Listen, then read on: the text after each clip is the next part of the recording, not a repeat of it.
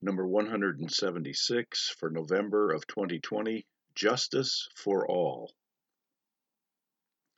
As I was working on the sermon for this week, I couldn't help but see how appropriate the gospel lesson was for the current situation in America. The lesson contains Jesus' parable of the workers in the vineyard. The vineyard owner hired day laborers at different times of the day, but then paid them all the same daily wage. Those who had only worked an hour were, of course, thrilled that they had got paid for a full day and would be able to eat for a couple of days on that pay.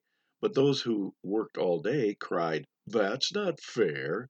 We worked all day in the hot sun, and we got the same pay as those who only worked one hour. The vineyard owner told them that they were not treated unjustly. They got the agreed upon wage. However, if he wanted to be generous to the latecomers, wasn't that kind of his business? Jesus was telling his listeners that justice is good, but love and mercy goes beyond that. Currently in our country, we have people crying out for justice in the area of racial justice.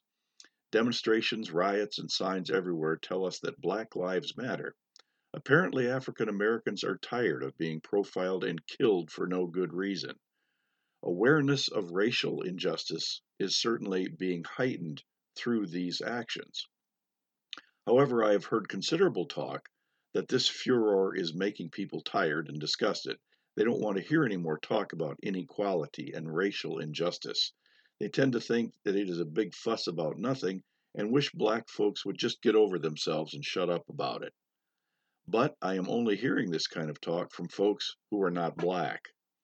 It appears that we are only interested in justice if it pertains to me. We end our Pledge of Allegiance in this country with the phrase, with liberty and justice for all. But we are not so much concerned with justice for all, but rather justice for me. If an injustice doesn't pertain to us, we're not that interested. Demonstrations and riots only happen when people are oppressed and treated unjustly. We have had racial injustice with other groups such as Irish, Chinese, Japanese, and Hispanics. We have had gender injustice, and that is how the women's movement started. Women wanted equal pay for doing the same work and wanted opportunities to have the same careers as men. We currently have sexuality injustice. People with a different sexuality are tired of being shamed, persecuted, and murdered. That is why there are gay pride marches to combat the shaming that has occurred. The reason that we don't have any demonstrations from white Anglo Saxon Protestant males is because we're not an oppressed group. Maybe some of us who are married believe that we are an oppressed group, but not really. Maybe white males will get to be an oppressed group, and then you could see me marching in protest carrying a sign that says, Save the males. Justice is a huge issue in the Old Testament. The prophets kept hammering away at the leaders to do justice to the people, take care of the poor, the widow, and the orphan. Make sure that the business practices don't discriminate against the disadvantaged. These are the messages that the prophets kept delivering, and when the leaders and the people treated the disadvantaged justly, things went fine. When they didn't do this, usually the nation of Israel was overrun by some other world power until they repented and did do justice.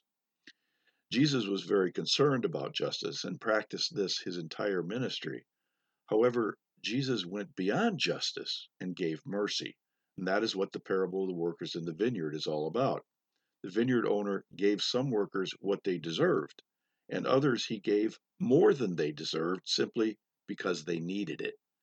Justice is good, and it keeps people from being trampled in our culture.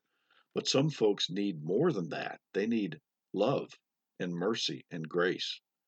As much as we might like to identify with the workers in the parable who had worked all day long in the heat of the sun, we finally have to realize that we are all Johnny come latelys to the kingdom of God and receive much more than we ever deserve. Would we really want to stand before the Lord God and say, Give me what I deserve? That would be awful. The prophet Amos summed up what our response should be to the grace given to us by our God. He said, And what is it that the Lord requires of you but to do justice, love mercy, and walk humbly before your God. We work for justice for all, not just for ourselves. we are always aware that some folks need more than justice, and we give them love.